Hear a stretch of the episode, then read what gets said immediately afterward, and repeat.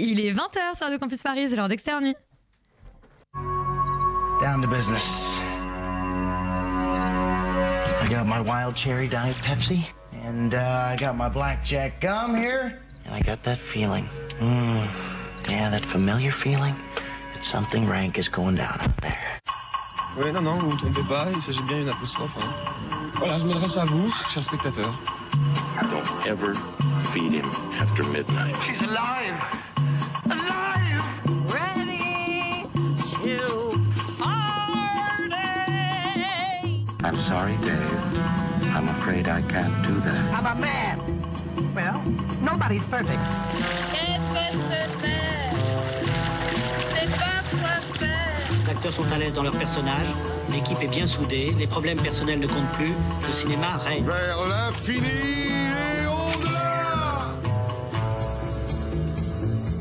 Ce soir, l'équipe d'Extérieur Nuit pose ses valises en Italie, dans la vallée d'Aoste d'abord pour Les Huit Montagnes, le nouveau film de Félix van Groningen et Charlotte van der Meersch, adaptation du roman éponyme de l'écrivain italien Paolo Conetti. Puis dans le petit village de Geppetto, Guillermo del Toro imagine pour Netflix une adaptation des aventures de Pinocchio.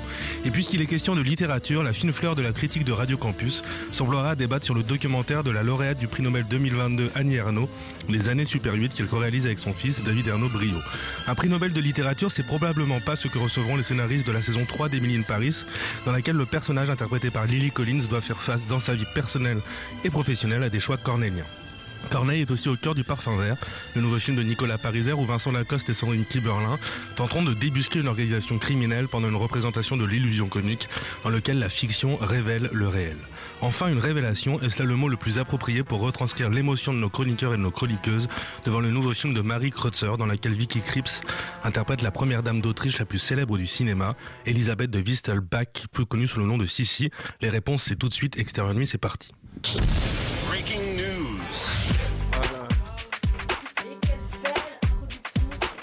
D'Alban, merci de prendre la relève. Merci à, merci à toi Elisabeth de m'accorder Et on commence tout de suite avec le box-office de la semaine. C'est toi, Solal, qui nous dit les films qui continuent de performer en cette fin d'année euh, fraîche. Oui, alors qu'il continue de, continue de performer euh, assez doucement parce que euh, bon, euh, le, le- le box-office de cette semaine est assez, disons, disons qui m'a beaucoup surpris. Non, non, qui m'a beaucoup beaucoup surpris. Il y a une grande surprise au début, c'est-à-dire qu'effectivement, on parlait d'introduction et il est introduit par Avatar, la voix de l'eau, qui approche assez timidement des 3 millions d'entrées, qui en fait exactement 2 740 000, ce qui est à peu près, il me semble, j'ai pas fait les comptes exacts, mais c'est à peu près trois fois plus que tout le reste euh, additionné. C'est à peu près délirant en fait, c'est juste ce qu'on peut dire. C'est juste euh, délirant. Je pense que voilà, je- le- le- les exploitants de salles euh, en France euh, ont rentabilisé leur année juste avec, euh, juste grâce à James Cameron, cette euh, gentil petit auteur à succès, qui est suivi de euh, extrêmement loin, mais genre astronomiquement loin, par le Chapeauté 2, qui nous fait 439 000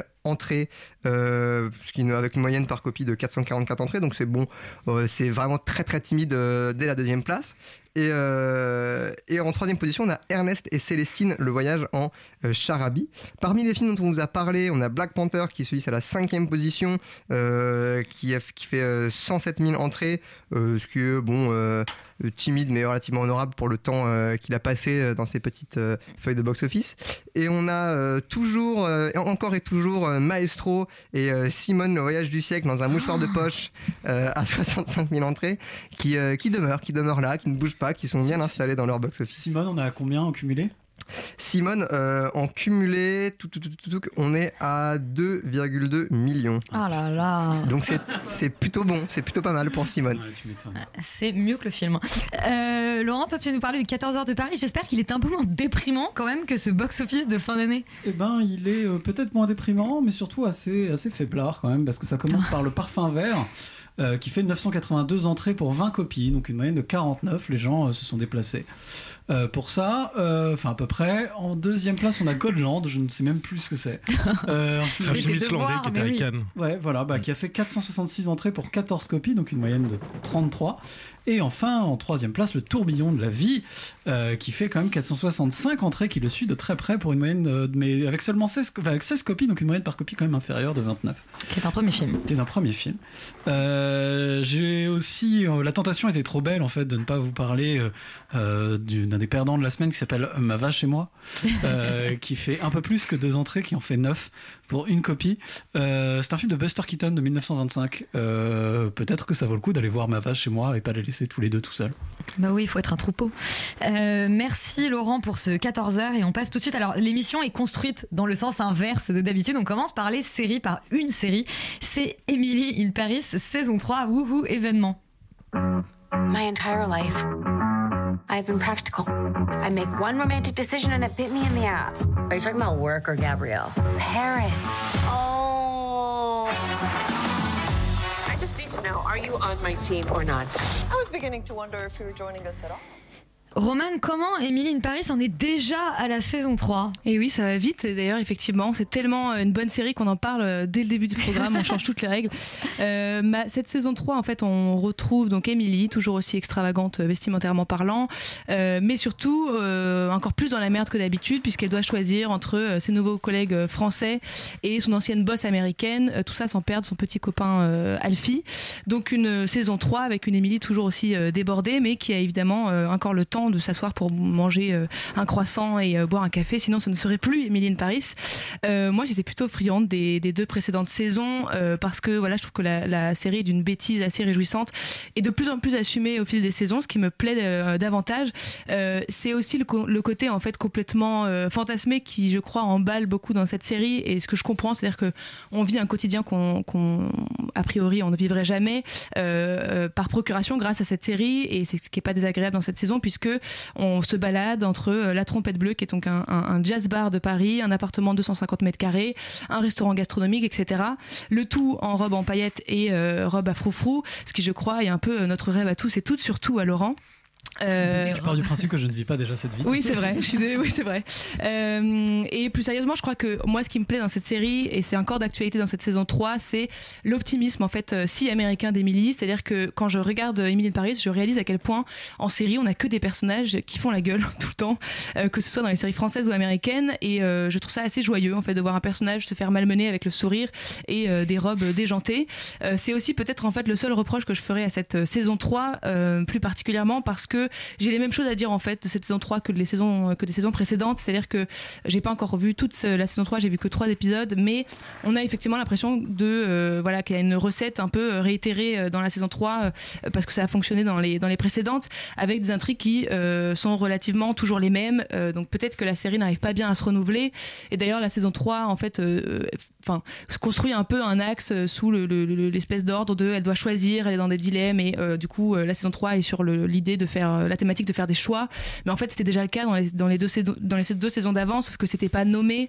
Donc il y a un côté où, voilà, je trouve que thématiquement on, a un peu fait le tour et d'autant plus que cette saison 3 écarte un peu un autre une autre thématique qui moi me plaisait qui est le choc culturel américain français où je trouve qu'il y avait beaucoup de choses à exploiter avec avec la comédie etc.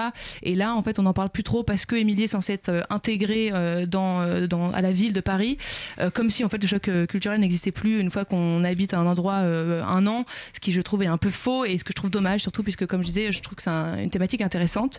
Mais voilà pour ceux qui, pour celles et ceux qui ont aimé l'univers d'Emily in Paris ça reste exactement le même dans la saison 3 donc je pense pas que cette saison puisse vous décevoir mais par contre elle pourra peut-être en lasser quelques-uns. Mais encore une fois j'ai vu que trois épisodes donc peut-être que j'ai des surprises qui arrivent dans les, autres épisodes Imen, toi, je crois que tu raccroches les wagons. Tu as raté une saison, c'est ça? Alors au final, non. Enfin, d'après Netflix, j'ai vu la saison 2, mais, Mais j'en ai aucun souvenir. mais j'aurais vu tous les épisodes, mais en fait, je ne m'en souviens pas. Et à la fois, en commençant donc euh, la saison 3, en regardant comme toi les trois premiers épisodes de cette saison, j'ai pas eu l'impression non plus d'avoir loupé grand chose. Et en fait, j'ai eu l'impression vraiment qu'on était resté à l'épisode limite 3 de la saison 1, puisqu'on a toujours les mêmes intrigues qui sont là. Euh, Il y a toujours euh, ce, rapport un peu de tension et de compétition avec le personnage de Camille. Le personnage de Sylvie n'a pas évolué d'un pouce. Et donc, en fait, j'avoue que j'ai du mal à. Enfin, je comprends pourquoi est-ce qu'on peut aimer cette série et ce qui peut être plaisant à regarder dans ce monde fantasmé là de froufrou, de paillettes? Et à la fois, moi, je trouve que c'est même pas suffisant, suffisamment sulfureux, suffisamment genre paillettes, suffisamment outrance pour euh, me faire apprécier ou me donner un quelconque intérêt et je n'arrive pas à comprendre ce que je regarde. C'est que les intrigues ne m'intéressent pas, son personnage à elle ne m'intéresse pas, je ne sais pas où on m'emmène et ça fait que ça en devient juste lent et embêtant alors que les épisodes durent moins d'une demi-heure et que malgré tout il y a de la musique toutes les 15 secondes euh, chrono et qu'en effet comme tu l'as dit bah, ça va de bar en bar, de café en café, c'est mouvant etc. Mais moi j'avoue que j'ai beaucoup de mal, euh, j'ai beaucoup de mal en fait juste à m'intéresser à elle. Euh, Il y a eu quelques petites surprises quand même dans cette saison là. Moi j'ai beaucoup aimé le personnage de sa boss américaine euh, dont je me souvenais pas, je sais pas si elle arrive dans la saison 2 du coup mais euh, que j'ai trouvé extrêmement chouette et où là du coup le choc des cultures se fait aussi plus frontalement en Par fait avec personnage. par ce personnage là du fait que euh, bah, elle elle reste quand même hyper friendly et que encore une fois il y a cet optimisme que toi tu as enfin que as pointé et que je trouve quand même assez judicieux et qui fait que c'était assez marrant mais là euh, au troisième épisode, elle retourne à Chicago, donc en fait, je crois que ma seule la seule raison qui m'a poussé à regarder ces trois épisodes, bah, s'en va, donc je pense que je vais arrêter. Mais du coup, voilà, Euh, personnellement, je- j'ai trouvé ça un petit peu catastrophique, euh, notamment ce moment où, euh, comme tu l'as dit, euh, ils vont à la trompette bleue euh, faire du jazz et qu'elle chante Dua. J'étais genre, d'accord, ok, très bien. Ah Euh, ouais, ouais, ouais, ouais, non, mais on en est là. Euh, et euh, quand je regarde la page hallucinée, que je vois le McBaguette, euh, Emily in Paris, bref, il y a beaucoup quand même de choses de marketing aussi autour qui font que c'est un peu crispant. Et donc, euh, moi, personnellement, je trouve ça assez lassant. Mais si ça fait rêver comme univers, euh, pouvez y aller. Après, il y a un truc qui est intéressant avec cette série, euh, mais il faudrait se renseigner un peu plus, c'est que j'ai l'impression que les scénaristes prennent en compte énormément en fait les retours qu'on leur fait de saison en saison. C'est-à-dire que la saison 1, tout le monde se euh, foutait un peu de la gueule de, de ce pari fantasmé, et donc ils l'ont embrassé de, encore plus dans la saison 2. Et là, on a eu tout un espèce de truc aussi, si j'ai bien suivi, je n'ai pas Twitter, mais j'ai cru comprendre qu'il y avait euh, tout le monde qui, qui s'agaçait de pas avoir de pigeons dans, euh, dans Emily in Paris, dans le pari de d'Emily in Paris, et en fait, ils en ont mis un dans un épisode qui va avoir un peu un, un, un rôle, enfin c'est un petit rôle, mais voilà, en tout cas, en tout cas, je trouve que c'est intéressant euh, euh, de regarder à quel point euh, cette série aussi est impactée par euh, voilà la vie euh, populaire euh, des gens. Je sais pas comment ils, ils- ils écrivent cette série, mais peut-être que ça a un impact en tout cas euh, direct dans dans, les- dans la narration. Et tu sais ce qui est fort, c'est que tu viens de me donner envie de regarder Emily in Paris. J'ai tenu un demi-épisode. Là, tu me parles d'un épisode sur un pigeon. Et je suis hyper chaud. Je voudrais qu'il y ait un spin-off en fait sur ce pigeon. Euh, bon, bah voilà, réservé à celles et ceux, comme tu le dis, qui n'ont pas été euh, lassés par cette espèce de guimauve qui se traîne depuis trois saisons et qui continue d'en redemander. Mais c'est très bien. Il y a beaucoup de gourmands autour euh, de la table. Euh, une fois n'est pas coutume, on parle d'un film qui est dans le 14h de Paris. Et c'est Le Parfum Vert de Nicolas Pariser. Bonne annonce. Que vous a dit Vladimir Mstislavic sur scène avant de mourir? Il m'a dit qu'on l'avait assassiné. Il a dit aussi le parfum vert. Le Parfum Vert est une organisation criminelle. Ils ont un complice dans votre troupe. Mstislavic a dû démasquer l'agent. Et c'est pour ça qu'il a été éliminé. Votre mission est de retrouver cet individu. Ils sont complètement débiles ou quoi, ces espions français? Ça te fait marrer, Allemand. Tout à fait, je suis client. Euh, le parfum vert, qu'est-ce que ça raconte? On a- une petite idée avec la bande-annonce, mais pour en savoir un peu plus. Alors, euh, effectivement, le parfum vert, c'est le nom euh, d'une organisation, on va dire, euh, criminelle, politico-criminelle, euh, qui va commanditer le meurtre d'un des comédiens de la comédie française qui était en pleine représentation. Et avant de mourir, il va confesser à Martin Vincent, comme on l'a entendu dans la... Martin, pardon, euh, pas du tout Martin Vincent, mais Martin interprété par Vincent Lacoste, euh, donc un autre comédien, que c'est la dite organisation qui l'a assassiné. Et du coup, la police et l'organisation va se mettre à sa poursuite et à celle aussi de Claire, qui est interprétée par Sandrine Kimberlin. Et un jeu de chat va, va se, un jeu de chat à la souris va se s'organiser à travers euh, Budapest, Paris et, euh, et Bruxelles euh, pour trouver pourquoi, comment, qui euh, a commis un tel assassinat. Alors, comme tu l'as dit, Elisabeth, c'est un film de Nicolas Pariser qu'on connaît pour Alice Elmer et qu'on connaît aussi pour Le Grand Jeu, qui était un grand film selon moi avec Melville Poupeau et, et André Dussolier. Et c'est un film qui a tout pour me plaire sur le papier et qui par ailleurs est un bon film. Mais je dois dire que j'avais peut-être placé mes espérances un peu trop haut. Tout d'abord, je trouve que c'est euh, c'est un film et c'est une grosse force aussi de ce film-là, c'est qu'on est sur une vraie comédie. C'est une comédie à la fois burlesque. Le film emprunte d'ailleurs beaucoup aux gags de bande dessinée, aux gags visuels qui moi m'a fait énormément rire, notamment à travers le personnage de Vincent Lacoste. Mais c'est aussi un film dont certains dialogues sont hilarants, euh, notamment une scène, j'en parlais en off tout à l'heure, de, de téléphone avec la police qui m'a fait hurler de rire, même si j'étais un des seuls dans la salle. Euh, Dans par- un des seuls dans la salle à rire ou un des seuls dans la salle tout court Ah non, non, on était une petite dizaine finalement dans la salle. Euh, par ailleurs, c'est un film dont la mise en scène, je trouve, la réalisation et aussi le soin qui est apporté aux détails, dans les décors, dans les costumes et dans les couleurs, est vraiment remarquable. Mais c'est aussi un film qui est extrêmement bien monté, qui est extrêmement bien rythmé, euh, ce qui rend le visionnage, je trouve, très ludique et aussi très immersif. Néanmoins, je trouve que le film manque de musique pour rester dans, sur cette analogie-là, c'est-à-dire de, de corps ou de substances romanesques. Et on a constamment l'impression que le film est tout le temps empêché, en tout cas, qui se restreint euh, d'employer la comédie pour servir un sous-texte euh, politique, un sous-texte politique qui est par ailleurs fin, notamment sur euh, l'appartenance à la foi, l'appartenance à une communauté, l'appartenance à un pays, à un continent. Mais je trouve que euh, le film n'arrive pas à dépasser justement euh, la- sa verve comique pour essayer de l'emmener ailleurs et essayer de voilà de décrire plus profondément ces personnages, plus profondément leur histoire d'amour qui va se lier entre Vincent Lacoste et Sandrine Kimberlin. Cela dit, c'est un film qui, est, qui, qui qui a quand même plein de qualités. Il y a des choses excellentes dans le film. Il y, en a, il y a- il y a des idées qui sont un petit peu moins bien développées, moins, moins convaincantes, mais c'est un film quand même que j'encourage euh, à, à aller voir. Donc je vous encourage à aller voir. Romaine, est-ce que tu rejoins euh, l'enthousiasme avec des réserves de- d'Alban sur le parfum vert? Complètement. Moi, je trouve que c'est un film qui est très étrange, qui a effectivement beaucoup de défauts, mais qui a quand même réussi à me séduire, en fait, euh, personnellement, par cet univers euh, complètement décalé et son humour, comme tu le soulignais, Alban. En fait, moi, c'est vraiment ce côté polar, mais avec beaucoup de fantaisie qui m'a plu, qui a captivé mon attention pendant 1h40. Ça m'a fait penser, par exemple, à un film comme En liberté de Salvadori pour Mm. celles et ceux qui l'ont vu, et dans le côté, en fait, polar burlesque. Et c'est encore plus réjouissant, effectivement, d'avoir ce duo euh, Lacoste-Kiverlin euh, pour jouer ce, ce, binôme déjanté. En fait, euh, ça marche plutôt plutôt très bien. Après le film, je trouve assez euh, bancal euh, dans son rythme et dans sa tonalité. En fait, euh, il y a énormément de scènes qui fonctionnent super bien et il y a ce côté absurde, encore une fois, qui fonctionne, où il y a avec la tension qu'il faut du, polar et, beaucoup d'humour. Mais il y a des passages qui sont quasiment risibles en fait, tant ça ne fonctionne pas, notamment, je trouve, à cause des dialogues. C'est-à-dire qu'il y a des dialogues où je me suis vraiment demandé, s'ils avaient été relus à un moment ou à un autre. C'est-à-dire que je pense à une scène où, où Lacoste prépare des, des pâtes à Sandrine Kiberlin pendant qu'elle parle euh, de, de, de l'Israël et, et- et de l'Europe. Euh, Une scène qui est hyper gênante en fait parce que euh, on est entre un espèce de truc naturaliste et en même temps le film ne l'est pas du tout. Enfin, qui se veut un peu naturaliste. Et la scène est très bizarre. Vraiment, il y a un espèce de malaise. Enfin, en tout cas, moi, je, je, je comprends pas à la fois euh, enfin, à quoi ça sert dans la narration et en plus je, je comprends pas l'humour de cette euh, de cette scène du tout. Bah, c'est justement parce que c'est drôle. Enfin non, c'est. Ah, c'est- pour toi, c'est genre fait exprès, que c'est de l'humour un peu cringe et tout. Enfin, Bah ouais. C'est une scène qui est, qui est genre drôle. Bah, il est quand même smart, le gars. Il nous met pas une scène trop bizarre où elle parle pendant 10 minutes. euh, T'as vu de- Alice et le maire quand même enfin, je. Non, mais j'ai pas vu Alice et le maire. Mais je sais pas. Moi, je trouvais que c'était juste pour servir le. le- Enfin, c'était un Mais oui, mais quoi. justement, en fait, moi je trouve que, enfin, tu dis c'était pour servir, c'est-à-dire que moi j'ai l'impression que le scénariste avait envie de nous dire des choses sur l'enfance de Kiverlin ou la- sa vision de, du monde, et ça passe par un espèce de- de moment où elle dit j'ai faim tout le temps. Enfin, c'est très bizarre. Enfin, il y a vraiment une scène où on se dit mais qu'est-ce que ça fout là comment ça a été monté ce truc.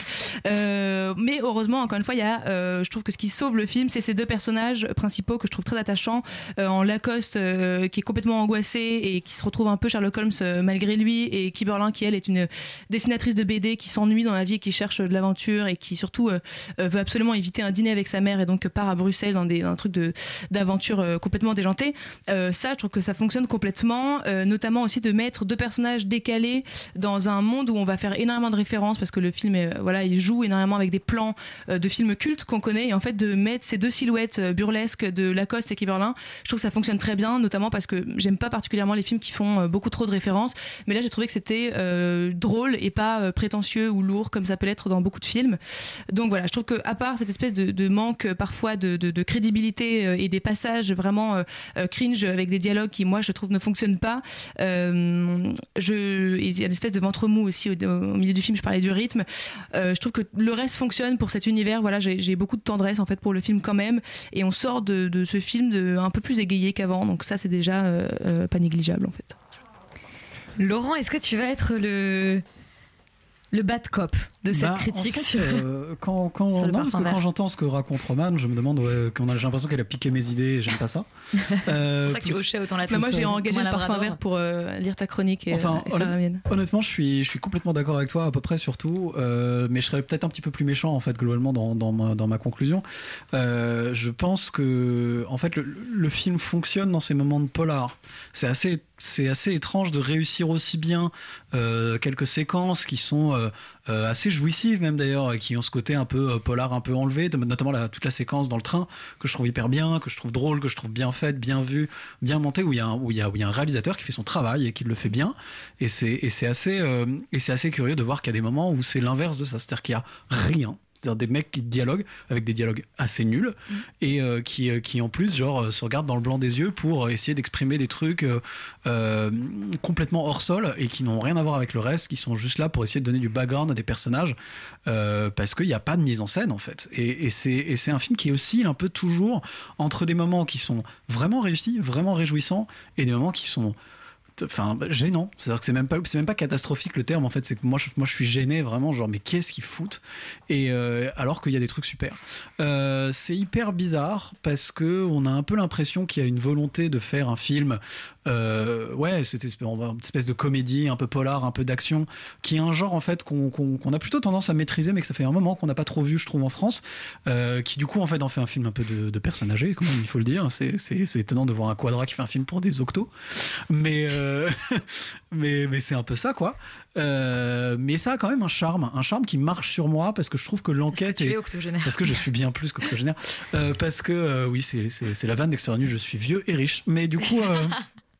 euh, Mais du coup, c'est euh, c'est comment dire, c'est un peu c'est un peu un film étonnant parce que euh, qui est un peu à l'ancienne, qui arrive à prendre des codes qui sont bien foutus et qui en tout cas marchent sur moi parce qu'il y y a une volonté de le faire, mais il y a tellement c'est tellement parasité par des espèces de moments, je sais pas quoi, enfin genre euh, film d'auteur français, drame haussmannien comme dirait Solal, que que je ne comprends pas, je ne comprends pas ce qu'ils foutent là. Ah non, c'est toi, c'est toi Elisabeth. Qui... Mais ils sont là pour justement pour faire un décalage avec le avec le ce que raconte le film. J'arrive pas à comprendre comment enfin comment vous avez pu passer à côté de ça.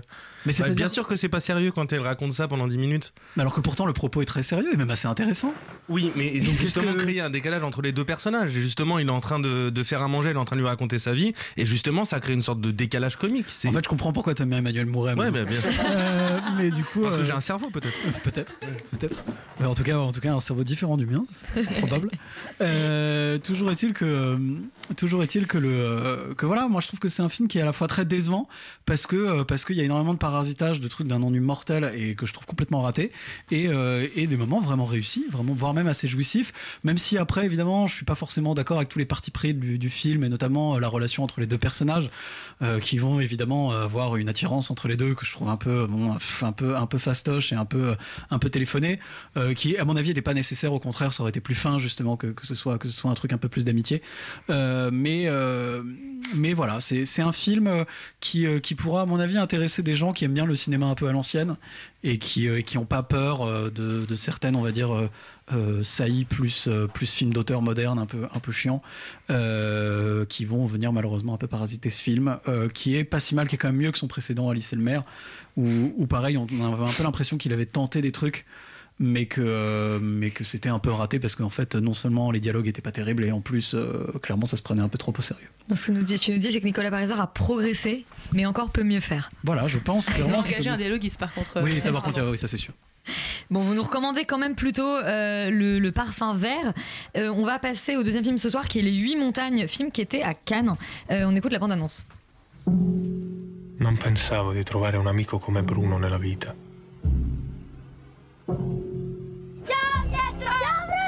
Né che l'amicizia fosse un luogo dove metti le tue radici e che resta ad aspettarti. Just a flash of light in the endless night, and it's done. Solal, tu as l'occasion de découvrir Les Huit Montagnes à Cannes. Oui. Ça remonte un peu. Ça remonte doucement. C'était le, le premier film qui était euh, diffusé enfin, en cérémonie euh, officielle, projeté en cérémonie officielle, euh, sélection officielle du Festival de Cannes. Donc c'est, c'est, euh, ça remonte. Il y a eu des, il y a- il y a eu des beuveries juste après pendant toute la semaine. Donc mon cerveau a un ta peu mémoire a un peu reste sélectionné ce qui s'est passé. Mais ma mémoire a été, j'ai été assez marqué par ce film-là. Donc donc ça va. En fait c'est un, c'est donc c'est réalisé donc par par Charlotte van der Merch et Félix van Groningen et qui- ont eu un prix d'ailleurs le prix du jury il me semble au Festival Tout de. Cannes. Euh, c'est un film, euh, disons, je dirais, qui est, qui est euh, d'une grande mélancolie et à la fois d'une grande positivité. C'est en fait, ça, ça raconte, alors c'est l'adaptation d'un roman euh, italien qui est sorti en 2016, dont, dont j'ai oublié le nom de l'auteur malheureusement. Merci beaucoup. Et c'est-à-dire que ça, ça raconte l'histoire de, de deux personnages qui sont euh, deux meilleurs amis d'enfance, euh, qui, euh, qui partagent en fait, qui s'appellent Pie- Pietro et Pietro et Bruno, Bruno pardon, excusez-moi. Refais-le avec l'accent, cela. Pietro et Bruno, mais euh, et qui euh, et qui partagent euh, donc des souvenirs dans dans une montagne, enfin dans, dans, dans des grands paysages italiens, des montagnes dans lesquelles ils ont grandi euh, lors de lors de leur enfance et qui vont euh, se retrouver à plusieurs étapes euh, de leur vie dans dans ces montagnes et ils vont mutuellement s'accompagner par par petites par, euh, euh, rencontres et re-rencontres, comme s'ils se re-rencontraient euh, tout au fil de leur de, de, leur vie pour enfin pas tout à fait de leur vie parce que ça raconte qu'une partie de leur, de leur vie mais en tout cas euh, une partie de leur de leur début de vie d'adulte en tout cas. Donc c'est un, un, un film qui a marqué alors déjà rien, rien que la, la, la bande annonce qu'on a écoutée il y a pas il y a quelques secondes retranscrit assez bien l'ambiance qui ressort de ce film là c'est à dire que c'est un film qui qui est, d'une- qui est contemplatif, qui est vraiment, euh, qui prend son temps, qui, euh, qui, euh, qui prend plaisir à, à- à montrer les paysages et à les, euh, et à les sublimer, et à sublimer les comédiens dans ces paysages et, et les personnages dans leurs paysages. Et, et- et moi, ça c'est quelque chose qui me touche. Je suis assez client de, de ce cinéma-là, même s'il faut avoir pris un, un petit café avant de, avant d'y aller. Mais, euh, mais je dirais que c'est, c'est souvent un cinéma qui, qui, euh, quand on fait référence à justement des cinéastes contemplatifs ou très lents comme comme comme comme Malik, qui sont vraiment ancrés dans euh, dans les personnages et le dialogue et la nature. Souvent, euh, c'est des films qui qui nous qui nous plombent un peu. Et là et là, celui-là, il va il va plutôt soigner votre dépression si jamais vous en avez une. Enfin, moi j'ai trouvé que que qu'il y avait un, vrai message de- d'espoir sur la vie. C'est un film qui parle de, beaucoup beaucoup de sujets différents, qui est qui est qui sont pardon ces, ces amitiés qu'on se crée et qu'on garde et qu'on n'entretient pas forcément le, reste du temps mais qu'on mais, mais qu'on continue euh, qui continue de nous forger qui parle de, de des familles qu'on se crée qu'on s'invente des, des, des lieux qui sont qui résonnent à la fois euh, euh, en tant que lieu en tant qu'espace et en même temps à l'intérieur de nous.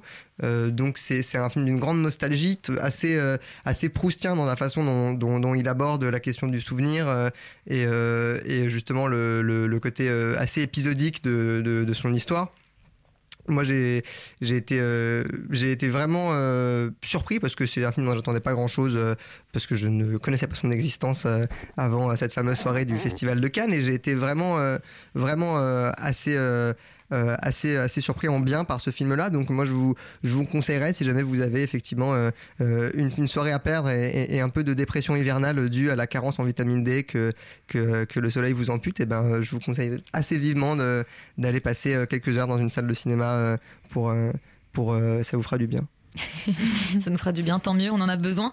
Euh, Imen, les huit montagnes, tu l'avais aussi découvert à Cannes. Pas du tout, moi je Pas l'ai du vu tout. ce matin. Ah, mais alors du coup, tu en as un Ah, souvenir beaucoup un plus souvenir frais, un petit peu plus frais. moins alcoolisé. Non, non, je ne l'ai pas vu à Cannes, du coup je suis allée voir euh, là tout à l'heure. Ça dure euh, quand même 2h20, donc euh, faut quand même se les prendre parce que comme tu l'as dit, un rapport assez contemplatif, on est toujours dans les... Un, un petit café. Un petit café, avant. et, ça, et ça marche. Euh, je pense que je, enfin, je, j'ai beaucoup aimé le film, je trouve que c'est vraiment, euh, c'est vraiment un chouette, autant objet filmique esthétiquement comme tu as pu le, le nommer avec euh, bah, ces paysages qui sont assez extraordinaires, autant dans la performance des acteurs que aussi dans tous les sujets euh, qui sont, qui sont soulevés.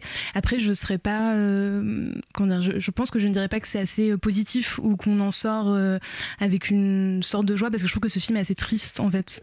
Pas de joie mais je dirais que c'est pas c'est pas c'est pas un film qui te plombe le moral Hmm, oui, peut-être, mais euh, enfin, dire, ouais, est-ce que c'était un peu comme tous les films enfin, moi, je- de, de Félix von Groeningen, parce que je trouve que que ce soit euh, Alabama Monroe ou, euh, ou, euh, ou Belgica, ou même son, dernier qui était My Beautiful Boy, il y a toujours cette espèce de, de tristesse un petit peu joyeuse. Bah, c'est ça, en fait, c'est un peu cet l'espoir, entre-deux permanent. Il y a un peu d'espoir, mais à la fois, bon, je vais pas nommer la résolution, mais il y a quand même une résolution qui ne prévoit pas beaucoup non plus d'espoir euh, sur la vie et sur la suite. Euh, en effet, en fait, c'est toujours cet entre-deux là. C'est que, euh, bah, comme tu l'as dit, au tout début, c'est l'histoire de deux jeunes garçons, sauf qu'en fait, très vite, il y a quand même un rapport de classe qui s'insère dans leur histoire et dans leur dynamique, malgré le fait que ce soit des enfants et que eux euh, se reconnaissent en tant qu'humains euh, sans avoir conscience en fait de tout ce qu'il y a autour. Mais après, forcément, ça vient peser là-dessus. Euh, Il y a quand même un rapport où donc il y a ces deux personnages. Donc il y a Pietro qui lui euh, ne vit pas dans les montagnes, il va seulement euh, pour les vacances euh, d'été et qui vit dans une qui vit dans une grande et qui du coup est complètement enfermé aussi. Et donc on a ces séquences là, où on voit vraiment le corps de cet enfant un peu cadenassé dans la ville et qui euh, et qui euh, et qui devient complètement libre dans cette nature avec notamment cette amitié de Bruno. Euh, mais en fait Bruno c'est un personnage que tout le monde tente de sauver. En fait au début c'est les parents qui ont un peu ce mythe de Pygmalion de on va l'emmener dans la grande ville, on va l'éduquer, ne vous inquiétez pas, on prend tout en charge sa scolarité, on paie tout pour lui parce qu'il faut que cet enfant ait accès aux études, etc. Au final, ça ne marche pas. Ensuite, Pietro va vouloir le sauver. Ensuite, il y a une femme qui va vouloir le sauver. Et donc, du coup, c'est un peu comment est-ce que Alabama base on a une amitié d'enfant qui au final aura des répercussions sur toute la vie d'adulte à cause de ce lien qui est tellement fort en fait qu'ils ont réussi à tisser que du coup on a cette enfance, ensuite on a l'adolescence qui pour moi est un passage assez anecdotique et dont j'étais pas forcément complètement convaincue de par notamment le fait qu'on a bah, des changements d'acteurs assez récurrents et que du coup au bout d'un moment on perd aussi euh, le fait d'y croire tout simplement que euh, ces gens existent et il y a cette troisième partie où là c'est la trentaine, c'est le deuil puisque euh, le père, enfin voilà, on, on assiste à un, un deuil Puis il familial. se, il se retrouve après une assez longue période où Après une assez longue période, pendant plus de 10 ans.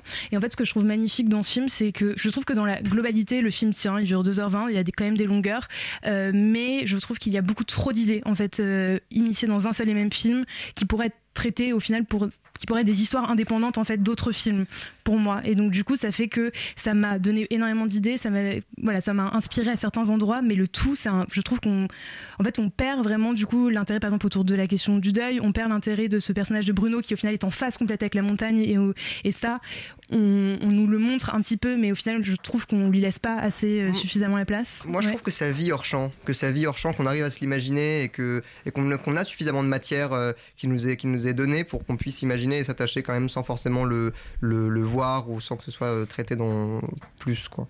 Mais je voilà, c'est tout. euh, oui, non, mais tout à fait. Euh, oui, mais enfin, je, suis d'accord parce que du coup, ça donne des idées et ça laisse comprendre en fait les personnages. Mais je trouve que pour 2h20, il y a des choses qui m'ont intéressé qui au final ont été assez rapidement balayées. Et en fait, tout ce film, c'est sur, c'est surtout sur une quête de soi, sur des personnages qui ne se comprennent pas eux-mêmes, qui cherchent à se comprendre et qui cherchent à aider les autres tout en ne les comprenant pas non plus. Et donc, c'est ça que je trouve quand même magnifique dans le rapport aux relations humaines et ça dans des paysages qui sont extrêmement beaux.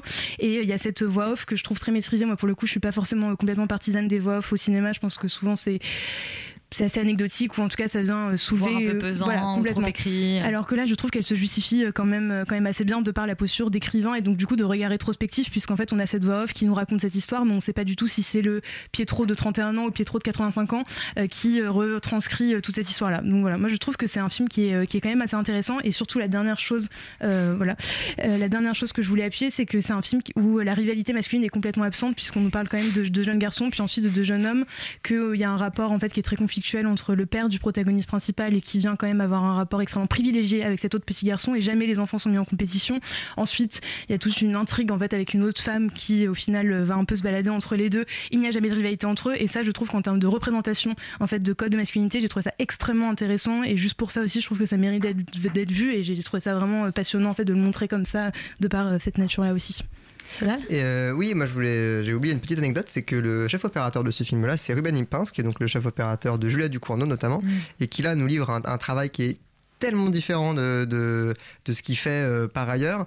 Euh, C'est-à-dire que là, pour le coup, c'est un film qui est vraiment, euh, pour, pour les esthètes d'entre vous, chers auditeurs, c'est un film qui est, qui est vraiment assez, int- assez intéressant dans son minimalisme parce que c'est en même temps avec, avec pas grand-chose, qui sont juste des bons acteurs et un joli paysage, on- il arrive à faire quand même des, des, images extrêmement sensibles et, très maîtrisées et qui ont toute une, une force expressive. Et donc, rien que pour ça, c'est assez, c'est assez beau. Donc on prend un café et on se rend au cinéma voir euh, les huit montagnes. Euh, on va partir dans le film d'époque, c'est Corsage. Bande annonce.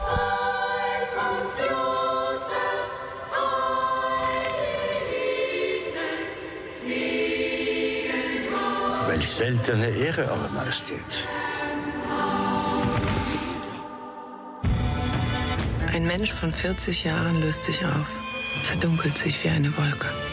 Ihr Teint hat sich verändert, Majestät. Schauen Sie wieder, ob ich alt geworden bin. Imen, c'est encore Vicky Crips qu'on retrouve euh, au cinéma. J'ai l'impression qu'on la voit beaucoup ces derniers temps. Cette fois-ci, c'est dans Corsage. Euh, Qu'est-ce que ça nous raconte? Alors, Corsage, c'est un film, du coup, euh, comme tu l'as dit avant, de Marie Kreutzer. C'est un film quand même qui est sur une idée de Vicky Krieps, puisqu'elles ont collaboré sur un précédent film. Elles avaient envie de collaborer à nouveau ensemble. Et c'est Vicky Krieps qui lui a proposé cette idée-là. Et ensuite, euh, la réalisatrice a écrit ce scénar. Donc, une- Il aurait peut-être fallu qu'il y en ait vraiment une idée en fait. Oh là là, ça tire à balles réelles dès le début. Voilà, on a un petit, un petit teaser de la critique de Laurent qui arrive. Euh, donc c'est un récit qui est quand même complètement fantasmé euh, sur la figure en fait d'Elisabeth d'Autriche, dite Sicile impératrice, euh, dont Romy Schneider avait déjà donné ses traits dans les années 50. Euh, et donc on suit bah, l'histoire de cette jeune femme, mais sous un prisme, enfin cette jeune femme non, parce que c'est le prisme particulier de ses 40 ans.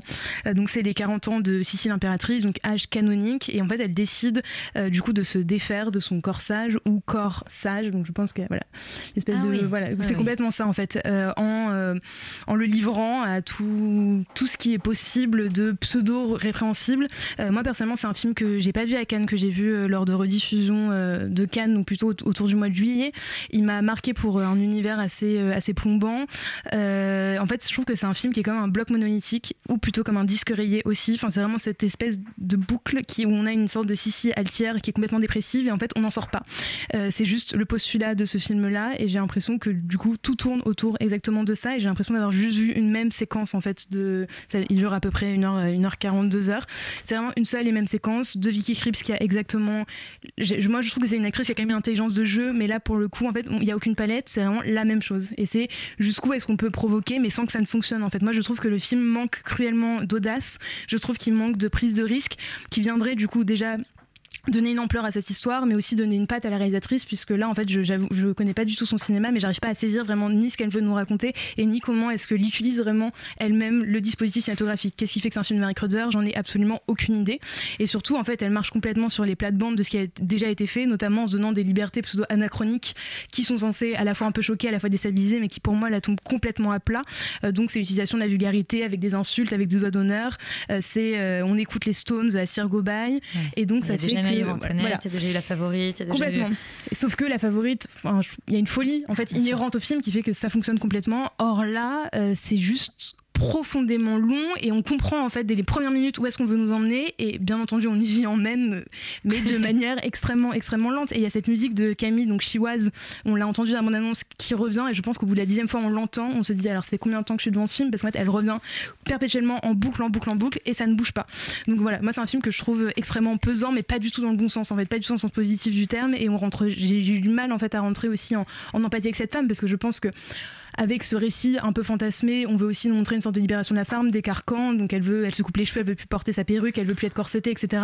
Mais de manière pas du tout fine, ou en tout cas, je pense que ça se veut contemporain, mais en fait, ça vient pas parler non plus dans notre, enfin, ça, parle pas du tout. Euh, le point positif, parce qu'il faut quand même en soulever un petit, pour moi, c'est vraiment juste les costumes. En fait, je pense que ce film mérite d'être vu pour les décors, pour l'opulence, mais aussi bah, pour ses costumes qui sont juste magnifiques et notamment, euh, voilà, euh, ils disent que le violet est un peu la couleur, la couleur de l'empire, et donc du coup, on a vraiment du violet sous toutes ses nuances, euh, autant dans les décors et les costumes, et ça, c'est vraiment magnifique à voir. Il y a un vrai soin qui a été fait là-dessus, mais euh, ce serait la seule chose euh, que je soulèverais de, de ce film. Et non, sauver seulement les costumes, ça fait pas grand chose. Laurent, est-ce que tu vas tirer sur l'ambulance corsage?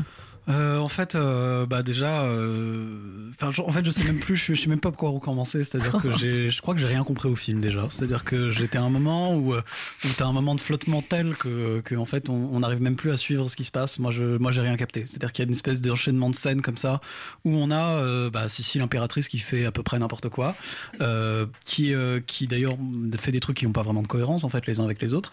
Euh, je parle même pas des problèmes d'anachronisme. Il y en a plein, il y en a partout. C'est même pas vraiment la question. Euh, C'est volontaire surtout. C'est volontaire. c'est volontaire, ouais. Enfin, non, en fait, c'est pas volontaire. Par exemple, enfin, je sais même pas si c'est vraiment volontaire le passage où. euh, le passage, par exemple, où elle se fait filmer par la première caméra, il y a une, enfin, ce qui est censé Mm. être la première caméra, en fait, ça c'est impossible et complètement faux, mais peu importe. Euh, il y a, enfin, bref, c'est- c'est- c'est c'est- sans fin, quoi. Si on commence à rentrer là-dedans, de savoir pourquoi c'est pas bien euh, et pourquoi il y a rien, en fait, euh, c'est même plus, euh, c'est abyssal. Euh, c'est juste d'un ennui absolument terrorisant.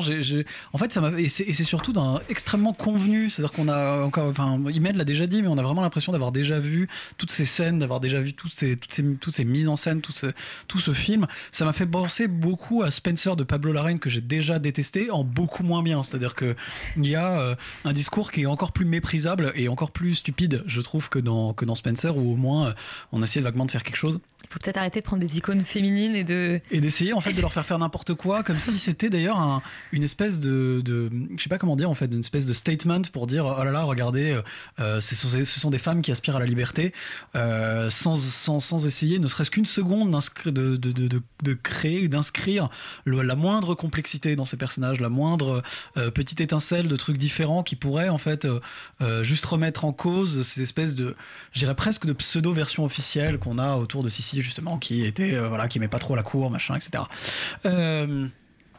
c'est euh, c'est c'est vraiment euh, euh, ouais un, un non-film quoi c'est à dire que ça ne raconte rien il ne se passe rien les personnages sont euh, sans intérêt ou complètement ridicules Euh, il y a deux très jolis chiens par contre c'est vrai il y a deux beaux chiens Ça, c'est de- très important. ouais, Au-delà de- des costumes, c'est très de, important. de lévriers afghans, si je ne m'abuse. Euh, Il y, a, il y, a, il y a des jolis costumes, il y a des décors qui sont. Euh, volontairement métaphorique parce qu'en fait, c'est une espèce de palais où tout est un peu à moitié en train de se péter la gueule, où en fait, euh, t'as l'impression d'avoir des trucs en béton qui s'effondrent parce que ah, c'est la monarchie qui s'effondre et machin. Bon, bref, Mhm. le truc est le truc est lourd, extrêmement lourd.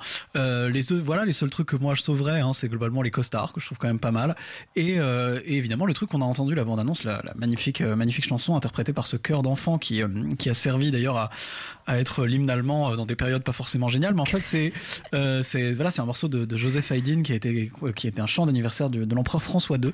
C'est très joli Euh, et c'est euh, et c'est et c'est un passage. euh, c'est un passage, c'est un passage très très joli. Et la, la musique revient une ou deux fois. Euh, c'est probablement les meilleurs passages du film. Sinon, en fait, c'est c'est rien. C'est une espèce de gloubi-boulga absurde et de- d'enchaînement de scènes d'un ennui mortel et euh, d'un ré- ridicule assez passable. Euh, quand même petite euh, petite, euh, je dirais euh, petite case dédiée à la fin où en fait elle, je, je vais spoiler la fin où elle se jette d'un bateau. En fait, elle est dans une espèce de paquebot et elle se jette comme ça à la mer. J'aime comment on spoil les films Comme la- si comme si elle allait mourir, comme si elle était morte comme ça. Alors en fait, pas du tout. C'est comme ça Elle- qu'elle a attrapé la tuberculose, peut-être. non, non, elle est, mais elle est morte, non, elle est morte dans un accident, je crois. Je sais, mais elle a eu la tuberculose, a elle en la a guéri. Oui, non, voilà, parce qu'elle est morte, elle est morte pas dans un accident, elle s'est fait dans un attentat, elle s'est fait tuer. Enfin, bref, il y avait des choses intéressantes à dire sur Sissi. Aucune de ces choses n'a été dite dans le film, euh, donc je vois pas pourquoi est-ce qu'on s'amuserait à le regarder. Surtout que, bah, globalement, même visuellement, il se passe rien d'intéressant. Euh, Passez votre chemin. Voilà, passez votre chemin. Écoutez plutôt, euh, voilà, cette chanson de Joseph Haydn. Oui, puis si vous voulez découvrir le personnage de. Sissi, il y a effectivement tous les films de Romy Schneider et les dessins animés quand même euh, de mon enfance euh, que je vous Enfin, 10 encourage. 000 trucs, beaucoup mieux, quoi. lire, lire son Wikipédia, c'est mieux, donc tu vois, on en est là. Euh, une figure qui a aussi eu le droit à beaucoup, beaucoup, beaucoup de versions, c'est Pinocchio. Cette fois-ci, c'est la version de Guillermo del Toro. On écoute la bande-annonce. I want to tell you a story. It's a story you may think you know, but you don't. Over there! What is that? Papa! it speaks! It's just a puppet! No, I'm not. I'm a real boy. People are sometimes afraid of things they don't know. Laurent, euh, c'est la énième version de Pinocchio. Il y a une version de Zemkis il y a deux mois. Voici celle de Guillermo del Toro. Euh, Qu'y a-t-il encore à raconter sur ce petit garçon dont le nez s'allonge quand il ne dit pas la vérité J'ai pas, vu la version de Zemeckis. T'as vu le dessin animé Disney? J'avais vu le dessin animé Disney évidemment et bon. Ta je tendre enfance. Il me semble que j'en ai vu une autre aussi. Enfin bref, euh, Pinocchio c'est un mythe euh, extrêmement euh, connu, euh, rebâché même je dirais dans tous les sens.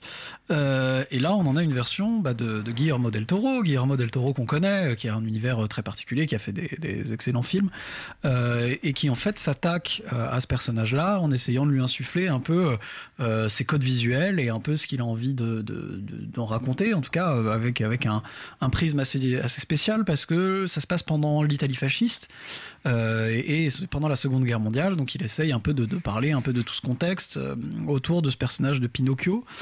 Euh, c'est un film qui est assez, c'est un film qui est, je, pense, relativement réussi.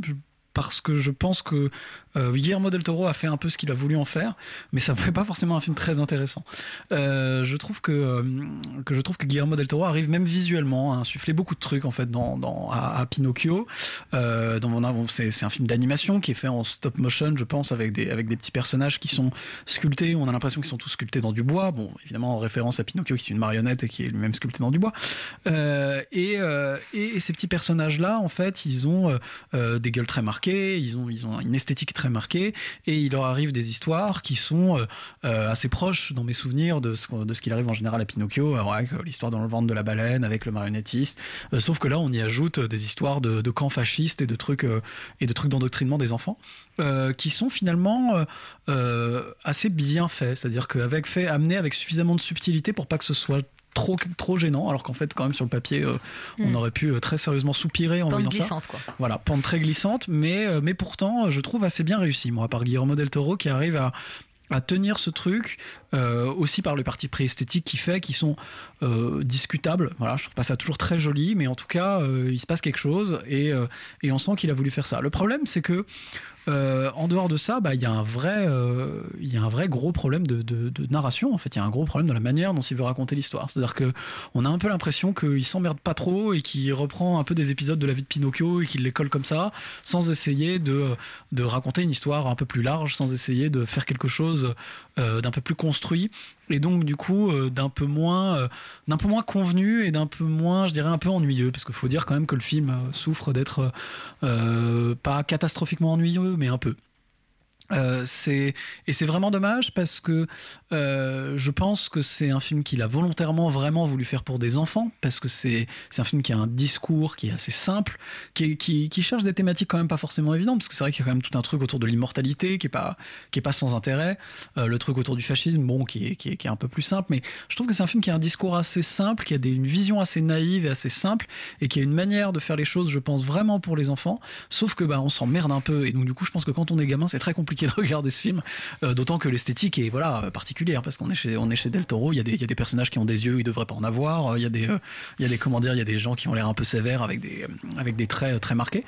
Mais mais c'est mais c'est voilà je, en fait je- je trouve que c'est une vraie vision de Del Toro de ce personnage là mais je pense pas que ce soit un film très intéressant à regarder parce que en fait probablement avec un scénario pas très travaillé où il aurait pu essayer d'aller d'aller choper un peu plus loin et d'aller essayer de gratter un, un ouais une vraie intrigue un truc qui va faire qu'on va réussir à voir le film. Et un parti pris finalement euh, euh, assez étrange de, voilà de à la fois de cette, mise en scène de certains trucs euh, assez assez lourds et assez je sais pas presque un peu flippant quoi avec ce- cet univers fantastique un peu un peu à la Del Toro.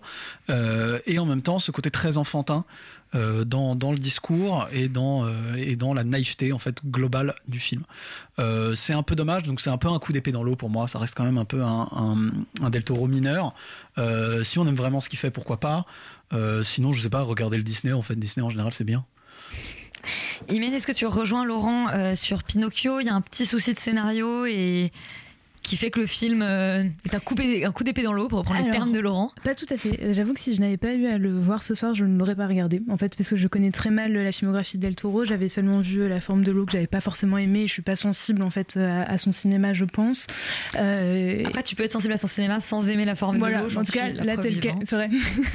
en tout cas, tel quel, j'ai pas eu la curiosité, en tout cas, de me pencher sur sa filmographie et euh, l'histoire de Pinocchio. euh, j'ai un vague souvenir euh, du film d'animation de Walt Disney d'enfance, donc rien m'appelait en fait à voir ce film. Donc je l'ai vu hier et au final, j'ai passé franchement un excellent moment euh, et je ne m'y attendais pas. Mais j'ai vraiment beaucoup beaucoup beaucoup aimé euh, ce film. Je trouve que enfin je rejoins en fait ce que tu dis. Il y a un vrai parti pris esthétique. J'avoue que comme le souvenir en fait du Walt Disney est extrêmement vague mais que malgré tout je me souvenais de certaines séquences. En tout cas les séquences phares donc comme tu l'as dit euh, la baleine le cirque donc je les attendais. En effet elles sont arrivées là. Et donc il y a juste ce rapport à Mussolini qui vient rajouter une plus-value. Mais j'ai trouvé que esthétiquement c'était extrêmement intéressant et j'ai eu l'impression vraiment de rentrer dans un vrai univers donc un univers qui m'était pas du tout familier. Donc je sais pas si voilà il y a des espèces de connivence en tout cas avec le reste de son cinéma mais qui moi personnellement m'a beaucoup parlé. Et j'ai trouvé que le film était extrêmement bien dosé en fait. Autant bien dosé dans sa dose de drame parce que bah, malgré tout c'est quand même triste et ça souffle sur la mort d'un enfant euh, dans un contexte de guerre. Et ensuite euh, voilà il y a toutes ces péripéties là et malgré tout extrêmement drôle. Enfin j'ai beaucoup aimé en fait le personnage de Pinocchio. Je l'ai écouté en VO euh, la voix c'est un enfant c'est la voix d'un enfant que j'ai trouvé vraiment chouette. Et il y a cette naïveté mais qui fait presque du bien et qui est presque réconfortante en fait. Et du coup c'est un peu un feel good euh, de euh, bah, ce petit garçon euh, qui débarque qui ne comprend pas pourquoi est-ce qu'on aime Jésus et qu'on l'aime pas lui alors que bah, Jésus il est fait en bois et que lui aussi il est fait en bois. Et du coup il y a vraiment cette naïveté mais qui vient poser en fait des réelles questions et où les adultes se retrouvent à pas vraiment savoir comment lui répondre. Et je trouve que ça c'est vraiment intéressant. Il y a tout un truc sur aussi juste l'amitié et comment est-ce qu'on arrive à dépasser en fait la différence de ce petit garçon de bois qui fait que je trouve que si c'est vraiment fait pour les enfants je, je pense que ça peut être extrêmement chouette. Après oui en effet c'est un peu dark Euh, là je crois que la limite elle à 7 ans je sais pas si un enfant de 7 ans peut vraiment réceptionner ça euh, tel que c'est fait mais en tout Sans cas faire plein de cauchemars derrière. voilà exactement Euh, mais en tout cas moi j'ai trouvé que c'était un, un très bon film euh, de Netflix en fait ni plus ni moins un très bon film à regarder en famille sur Netflix 1h40 euh, qui passe très bien et j'ai voilà c'était une belle surprise pour moi de voir Pinocchio Je me permets juste de rajouter un petit truc que j'ai oublié, c'est qu'il y a de la musique dans le film. Alexandre Desplat ouais Et que les musiques, en fait, les chansons sont quand même catastrophiques. C'est-à-dire que. Ah, j'allais, j'allais commencer par Moi, ça. je les trouve. Bah, alors, ça, là, je te le sais. Non, Non, en fait, euh, oui. Alors, c'est un, c'est une euh, comédie musicale. Euh, Parce que ça n'a pas été mentionné. ça m'était- ça m'était- jusqu'ici. ça m'était sorti de la tête en fait tellement c'était. Non, non, c'est une comédie musicale. Moi, ça m'était pas sorti de la tête, bizarrement. Euh, c'est encore Les dans un musiques petit coin tournent de- en Ça boucle, tourne là, fou. là, c'est sympa. Et, euh, et en fait, je sais pas pourquoi, alors que il y, a- y a quand même euh, une esthétique euh, très chaleureuse, etc. Mais pour quelle raison est-ce qu'ils ont blindé l'autotune à ce point Parce que je pense que les gens savaient pas chanter en fait. bah oui, mais ça aurait été, je pense, plus touchant de laisser des notes à un poil fausses. Enfin, ça aurait été beaucoup plus intéressant. C'est des personnages qui chantent, c'est pas des, c'est, c'est pas. euh, sinon, tu fais venir Justin, Justin Timberlake, tu vois, si tu veux que ça chante juste. Là, je vois pas l'intérêt de de de, venir. Justin Timberlake, la non, version non. euh, Broadway qu'on a mais tous envie de voir. C'est pas ça, c'est que je, je vois pas l'intérêt. Si, si, si on demande à des comédiens euh, qui ne savent pas chanter de chanter, bah on accepte le fait qu'ils savent pas bien chanter. Sinon, ça, ça, enfin, sinon on, on, appelle des chanteurs quoi. Donc là, c'était vraiment trop bizarre parce que ça m'a vraiment sorti du film. Et en fait, ce truc-là, j'ai l'impression que j'ai ressenti cette petite sensation de d'étrangeté à, à- à plusieurs reprises. Moi, j'étais, je suis un peu plus froid, un peu plus sévère avec ce film-là. Ça m'a vraiment pas touché. Je me suis assez ennuyé en fait. Je, je, je, je trouve qu'il y a, il y, a, il y, a, il y a plein de petits détails comme ceux-là qui m'ont vraiment sorti du truc. C'est-à-dire que par exemple, euh, euh, on- le personnage de, de, de Geppetto au début du film, lorsqu'il perd son premier enfant, il le perd pendant la Première Guerre mondiale, et tout le reste de l'histoire se passe pendant la Seconde Guerre mondiale. Et entre les deux périodes, il n'a pas changé d'un poil. Mm. Il est parfaitement pareil. C'est-à-dire qu'il était déjà, il était déjà vieux, et moi je me disais pendant, les premières séquences, c'est bizarre qu'il ait un enfant aussi jeune alors qu'il est quand même pas mal vieux quand même visuellement. Et derrière, qu'il change pas. Et ce truc-là, ça m'a vraiment fait penser à un, à- à un peu un skin de jeu vidéo, quoi. En fait, j'avais pas l'impression qu'il y avait un réel impact euh, de, du monde sur les personnages, alors que c'est quand même, c'est quand même triste de, de dire ça pour un film qui est, qui est quand même fait en stop motion, quoi. C'est-à-dire que c'est pas en 3D du tout. Et, et j'ai j'ai vraiment eu l'impression de voir un univers en 3D avec des espèces de textures bizarres, alors que c'est pas le cas. Donc j'ai trouvé ça assez étrange et j'ai aussi l'impression que, ce- que cette impression-là euh, vient aussi de la manière dont c'est raconté, c'est-à-dire que j'ai l'impression que les, que les protagonistes eh, ne prennent pas de décision. Qui sont euh, Pinocchio, il est constamment impacté par ce qui lui arrive, mais il prend quasiment, enfin il prend très très peu de décisions, il, il est assez peu moteur de ce qui lui arrive. Il y a, et ça, quand on fait un film euh, euh, qui se veut quand même d'être euh, au moins un peu un film d'aventure pour les enfants, c'est un peu triste parce que je comprends qu'on se fasse un petit peu chier quoi. Moi, le, limite le seul personnage qui m'a vraiment touché, que je trouvais assez amusant, c'est le, le criquet, qui est en plus interprété par Ewan McGregor que je que j'aime beaucoup Qu'on aime tous. et qui, est, et qui est vraiment assez drôle. euh, en cricket quoi c'est le seul personnage qui m'a fait vraiment sou- sourire euh, euh, au cours du film mais et voilà et je et même les thématiques qui effectivement sont, sont assez sombres qui, sont- qui se veulent parfois un petit peu profondes je trouve qu'elles sont vraiment effleurées mais du bout bout bout des doigts quoi et, et, euh, et je, je pense que des, des, des enfants peuvent peuvent, peuvent comprendre des choses un peu plus, euh, un peu plus complexes que ça. Il n'y a qu'à voir les, films de DreamWorks ou de Pixar qui arrivent euh, à, euh, à faire de la métaphysique en trois plans. Donc je trouve ça assez triste à ce niveau-là, le fait qu'on utilise le, le conte de Pinocchio qui a quand même été refait, refait, revu et re-revu pour finalement pas ajouter grand-chose, si ce n'est effectivement de le remettre dans un contexte où on dénonce, mais encore une fois, du bout, bout, bout des doigts le fascisme. Euh, je trouve que ça a pas... Ça dénonce quand même du bout des doigts. Tu vas pas accuser Del Toro d'être fasciste. Non, je dis pas ça. Je dis pas ça. Je, je dis que je dis que ça a pas le- la dénonciation du fascisme n'a pas une réelle importance dans le film. Non. Ça a pas ça a pas un grand intérêt quoi. Euh, à part de dire que le fascisme c'est pas bien. Oui, oui, non, je suis d'accord. Bon, il n'y a pas un réel discours dessus. Et, et ça manque de ça. Il n'y a pas un réel discours sur les choses. C'est un film qui parle de la, qui parle de, le- de, de, de, de la mort, de l'attachement aux proches, du fait que chaque action compte parce que la vie euh, est courte et qu'elle pourrait s'arrêter. Wink, wink. Euh, et je trouve que c'est pas traité assez dans le fond. euh, et je trouve ça, enfin, moi, je trouve ça un peu dommage. le film un peu superficiel. un peu superficiel. Moi, je me suis un peu en. Où est ton âme d'enfant? Elle elle a disparu. Malheureusement, Oh non. il y, a, y y peu parce que. Elle était encore là, hein, il y a- il y a pas longtemps. La semaine dernière, notamment. C'est c'est les fêtes de Noël, tu vas la retrouver Ouais. Moi, je vous demanderai pas une analyse comparée de toutes les versions de Pinocchio. Euh, on comprend bien que vous n'êtes pas tout à fait d'accord sur cette version euh, de Del Toro. On vous encourage quand même peut-être à la découvrir, euh, mais du coup, en... sans, les, sans les musiques, vous, vous mettez, vous mettez en Non, mute quand ça chante. Honnêtement, euh, honnêtement, je, je pense que ça, pour- ça aurait pu faire un super jeu vidéo. hein. Vu la façon dont, ça- dont les espaces ont été traités, enfin, je trouve que le ventre de la baleine, ça pourrait être un super niveau de jeu vidéo. Il y a Mais plein de c'est peut-être comme ça qu'il faut. T'entends, Yuri C'est. Pinocchio version jeu vidéo. Euh, le dernier film dont on parle ce soir, c'est le documentaire Les années super vite d'Annie Ernaux et de David Ernaux Brio. On écoute la bande-annonce.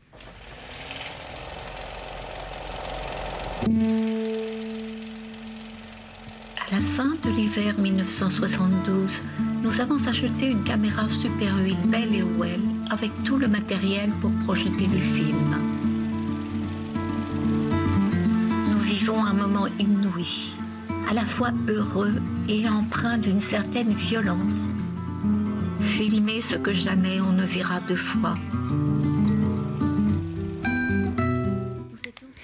Il mène on l'entend hein, cette caméra Super 8, à fait. euh, on l'entend. Euh, Et en même temps, c'est le titre du film, Les années euh, Super 8, donc c'est assez cohérent jusqu'ici. Voilà, donc c'est- comme tu l'as dit, Les années super vite, c'est un film qui a été réalisé par le fils d'Annie Arnaud, donc euh, David Ernaud Brio, qu'on voit enfant euh, justement euh, dans, dans les images super vite. Et euh, la voix qu'on entendait, c'est donc la voix d'Annie Arnaud. Euh, c'est un documentaire qui est à la quinzaine des réalisateurs, qui est d'abord sorti sur Arte et qui ensuite est sorti en salle la semaine dernière. Je sais pas si c'était prévu ou si c'est en réponse euh, à son prix Nobel et à la hype euh, qui a repris autour d'elle et de son omniprésence partout. Euh, en tout cas, c'est un film que moi j'ai vu à Cannes, du coup pour le voilà, et que j'avais revu un peu quelques passages quand, quand il était disponible sur Arte. Euh, c'est un film qui euh, personnellement, donc je vais d'abord partir sur moi, euh, ne m'a pas parlé dans le sens où je connais euh, bien en fait la littérature d'Annie Ernaux et donc euh, quand on maîtrise en fait sa littérature et qu'on connaît sa vie de par ses de par ses livres, euh, ce livre n'a pas grand intérêt en fait. Ce film. Ce film, pardon, tout à fait. Ce film n'a pas grand intérêt dans le sens où euh, on nous montre donc ces images qui ont été prises à peu près dans les années 70-80, euh, donc de cette famille Arnaud, donc avec euh, un peu famille nucléaire et c'est tel qu'on nous le montre, donc avec cette, cette mère, ce père et ses, deux enfants. Et donc c'est elle qui a écrit un texte assez inédit donc pour ce film qui est un regard rétrospectif sur ce qui se passait réellement en elle-même lorsque ces images ont été prises. Donc ça c'est intéressant. En fait, il y a juste ce rapport de juxtaposition entre bah, ce qu'on montre, donc ces images-là, et ce que vraiment elle ressentait au fond d'elle. Et donc c'est un peu une sorte d'archivage de soi qui a été fait main dans la main avec son fils. Donc je trouve que la démarche autour peut être assez intéressant et j'aime bien le fait aussi qu'il y ait deux noms qui soient liés à ce film et pas seulement le nom d'Annie Ernaux qui maintenant est un nom euh, un peu pesant et que je trouve un peu trop ressassé qui fait que enfin moi en tout cas personnellement je pense que j'en ai un peu marre d'Annie Ernaux dans le sens où une fois qu'on a lu beaucoup de ses livres qu'on a compris qui elle était qu'on a compris le transfugisme de classe qu'on a compris son histoire bah on n'a pas envie en fait qu'on nous le ressasse en boucle en boucle en boucle. Et donc je pense que ce film peut avoir une pertinence pour justement entrer plutôt dans son travail entrer dans son histoire. Et ce qui est assez intéressant mais presque moi je préfère la littérature pour ça mais ce qui est presque un peu violent c'est que là du coup c'est du cinéma donc on peut pas tricher donc on a les images. Donc là il y a une intimité en fait qui nous est imposée. Et du coup cette mère euh, dans ses romans euh, qui n'était pas nommée ou seulement avec la lettre du prénom et un point euh, bah là on nous l'impose et là on, on la voit. Euh, donc euh, voilà. Je pense que c'est deux manières en fait différentes de vouloir entrer dans, le travail d'Annie Ernaux soit par le biais de la littérature soit par le biais de ce film. Ce film dure une, une heure en fait vraiment une heure une. Donc quoi qu'il arrive ça va pas être une grande perte de temps. Mais j'avoue que à part pour avoir encore une fois en fait un rapport euh, de, de soi, un rapport de donner son intime, euh, j'ai du mal à saisir et non plus la réelle pertinence, euh, pertinence de ce film-là. Donc sur Arte, je pense que c'était très bien. Se déplacer en salle pour voir ça, je suis pas certaine vraiment en fait de la pertinence aussi de la distribution euh, en salle. Bah oui, c'est pour fêter, euh, c'est pour fêter le prix effectivement et son omniprésence. Tu voulais rajouter quelque chose, Alban non, j'ai juste vu la bande annonce et en fait dans la bande annonce ils ont mis le prix Nobel comme si c'était un, Mm. un prix de cinéma. De cinéma, ouais. Et du coup ça montre un peu, je trouve que le film est quand même un peu marketé aussi à ce niveau-là. Ouais, ce qui n'est pas forcément une très bonne nouvelle. Euh, merci à tous. C'est l'avant-dernière émission euh, d'Extérieur Nuit, puisque la semaine prochaine, vous aurez le droit à notre bilan euh, de l'année 2022, nos tops, nos flops, films et séries. Je crois que c'est un peu le programme de Tout Fautre Ce soir, puisque c'est le bilan de notre année 2022. comme Camour, et donc il n'y a que des tops. Euh, Ah, vous êtes plus sympa que nous, Il y, aura- hein. il y aura également des petits flops, mais oui, euh, les, les disques qu'on a préférés en 2022, Jean-Jacques, Victor et, et- et moi-même, et puis euh, les disques qu'on attend le plus pour 2023. Euh, voilà, je sais ce qu'on va passer, je crois qu'il n'y a pas beaucoup de merde. Voilà. Si je puis m'exprimer. Ah, donc il faut absolument rester. Rassurez-moi euh, euh, quand vous dites dernier, euh, c'est dernier de l'année. Dernier de l'année. On ah. revient évidemment en 2023 et en 2023, on vous parlera de nos grandes attentes de 2023. Donc il y a une sorte de voilà. Double passerelle. Double passerelle, c'est parfait. Maintenant, c'est tout foutre en air, que des tops, pas de flops. restez sur Radio Campus Paris et nous, on se dit à la semaine prochaine.